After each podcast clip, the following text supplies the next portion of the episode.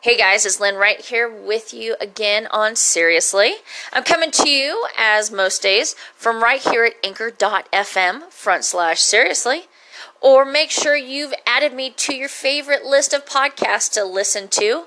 Check me out under Seriously Total Health and Wellness on Apple iTunes or Google or any other podcast app that you happen to have on your smartphone. So happy Tuesday. Um, if you have listened to the previous podcast, especially the one on Saturday, um, just want to say thank you to those who sent me your messages. I know um, for a couple of you, you thought that I was a little bit too harsh and maybe it went off the rails a smidge, but that's okay. Because honestly, guys, you know what I'm all about is speaking your truth. And in that moment, when I was talking to you guys on Saturdays about the BS that goes on at fairs and livestock auctions, I was speaking my truth. And I was speaking from experience. And I felt that it was something that had to get out there. I also want to thank those who contacted me and shared their stories of issues they've had themselves, whether it was as an exhibitor or a parent of an exhibitor. So I just, I, I'm so grateful for you guys, and yeah, it, it means a lot to me. Um, and I don't take offense to anybody saying that I, you know, that I was a little bit too harsh. That's okay. And maybe if I as I always tell you guys, if I strike a chord with you, if I make you angry, it's because it resonates with you, whether you know that you've maybe done that before or you've had that happen with you. I had several people in their comments say that they were upset that this was still going on. Is there an answer? I don't know. But what I do know is that when we talk about it, when we get it out, instead of little nitpicky bullshit back room conversations or back, you know, behind someone's back conversations, it never gets fixed. It never gets fixed. Let's have those conversations. Let's talk. I'm not a talker. I mean, okay, hold on. Let me go back. Take it, reverse it. Let's start over. I am a talker. Uh, for some of you who don't know me, you may be surprised to find out that I am painfully shy. Holy shit. I am painfully shy, guys. It's, ugh. But the things that I've done in my life, especially when it's been in the public eye, I have done those because of my passion for the subject and to put myself out there, to make me get over my shyness. Um, at times, it's very hard for me to interact with the public. At times, it's very hard for me to make friends. Uh, anybody of you can relate to this? Raise your hand. I know I can't see you, but I'm raising both of my hands, honestly. Um, but when I say I'm not a talker, I mean I'm not one who likes conflict. Okay, who does? Well, okay, I have a couple cousins who love the conflict. But I don't love conflict. I don't I don't like stirring the pot. Yes, I'm a big bullshitter at times. It I come by it honestly. But I don't like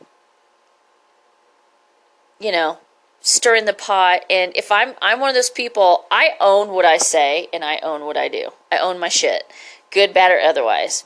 Um, i'm sure there are multiple people out there who don't like me but the one thing they can say is yes i do own my shit. If i said so and so's a big pile of crap I'll, I'll yes absolutely. I've had people ask me did you say this about me well actually no i said this I'm not going to lie. And I know I'm getting on a little bit of a tangent, but I just want us to all to be in that practice to to be open and honest and transparent when it comes to our interactions and our conversations to one another. You may not like what someone says or does, But you have to respect them if they're coming from their authentic self, if they're being transparent with you, if they're being open and honest with you. I honestly feel that we need more of this, don't you think? And I know I'm kind of getting off the curve here, um, but I just, we really need more of it. One of my biggest things when I sat down and really wrote out and thought out about the kind of relationship I wanted in my life, the kind of person that I wanted in my life. And I know some of you are going to go, oh my Jesus, here we go. This is not a Tony Robbins moment, though I would love to be pulling down his money, but not his stress load because I'm sorry, with that kind of money comes that kind of stress. Anyway, um, I read all the self help books, and you know, did I think the demise of my marriage was was on me? Did I think it was just on the other? Um, I had some definite things in my uh, my marriage that um, well, let's just put it this way: it's like a lifetime movie waiting to happen, and not a nice one. um, but I do acknowledge there were things that I should have done differently, that I could have done differently. And I always made myself the promise that if I had the opportunity to have a relationship with somebody that I cared about, that I honestly just, this was the person that I wanted in my life. This is the person that um, has all the things that I am looking for in that partner. Um, I was going to make sure that I was a talker. I, it, for my part, I didn't really talk because I was afraid. I was afraid of upsetting the other person. How many of you are afraid?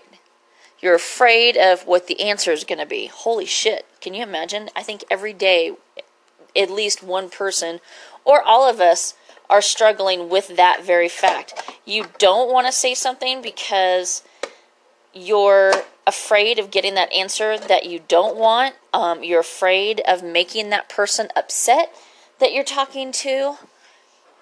But what about you? What about your feelings? What about honoring your thoughts, feelings, desires, right?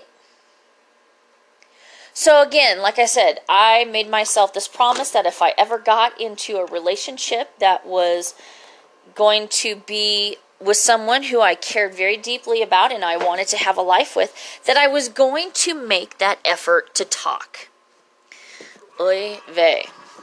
I will acknowledge that in every relationship, there's not the availability to talk. I've had previous employers who were not someone that you could talk to.